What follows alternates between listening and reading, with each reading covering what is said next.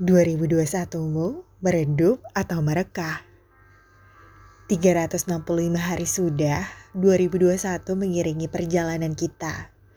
Tapi rasanya lebih dari 365 cerita yang kita alami setahun belakang ini. Headline-nya beragam, apalagi topiknya.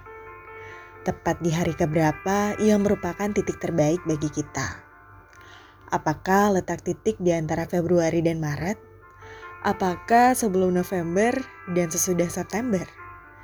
Atau bagimu semua yang ada di titik 365 hari menarik dan mendidik?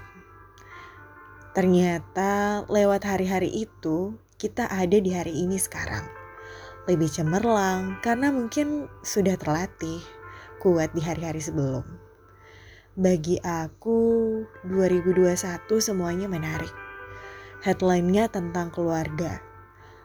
Apa kalian terdampak pandemi di keluarga? Kalau iya, berarti kita sama.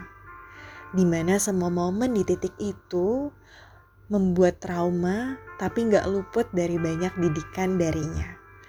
Nya di sini maksudnya Rabbul Alamin ya, Allah Subhanahu wa Ta'ala. Hari-hari di momen itu memang paling berat.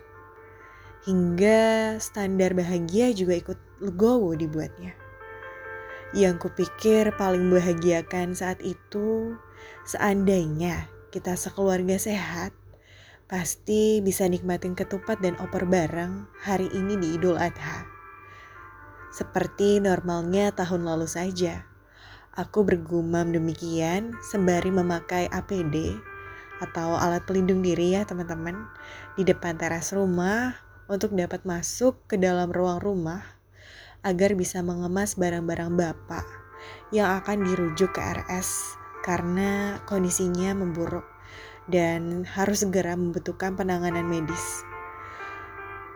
Pulang mingguan kali ini dari kosan sangat berbeda. Bajunya waktu pulang gak bisa sembarangan, harus lengkap dengan APD Jangan tanya apakah bisa stay di dalam. Di dalam rumah. Gak bisa. Tidur di dalam apalagi. Jadi aku terpaksa numpang di rumah orang. Karena aku harus tetap sehat supaya kontrol keluarga yang terinfeksi saat itu. Jadi aku harus tertib APD saat itu. Simple banget ya, standar bahagianya cuma mau makan, opor dan ketupat bareng aja sama keluarga di Idul Adha itu. Tapi hal itu boro-boro bisa terrealisasi karena ternyata semua harus berpencar, berjuang bertahan hidup. Ayah dan ibu berjuang melawan sakitnya, yaitu gejala COVID di RS yang berbeda. Sedangkan si bungsu berjuang sendiri isolasi di rumah dan aku serta adik lelakiku harus berbagi tenaga untuk bisa berpencar di tiga tempat tersebut. Tiga tempat tersebut beradanya jauh ya. Jaraknya cukup jauh. Ternyata hari-hari normal yang berjalan sebelumnya seperti makan bareng keluarga adalah hal yang paling diidamkan saat itu yang tadinya momen itu cuma rutinitas yang tidak berarti dan bukan hal menarik bagi kita, kini itu jadi standar kebahagiaan. Atau momen-momen yang bikin kita up, yang justru jadi headline kita tahun ini tentang pencapaian prestasi karir, finansial, relationship, dan sebagainya. Ternyata apa pun itu titiknya di hari-hari pada 2021 ini.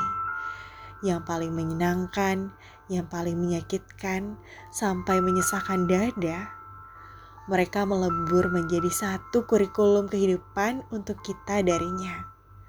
Kombinasi yang menurutnya paling terbaik untuk menjadikan kita berseri hari ini.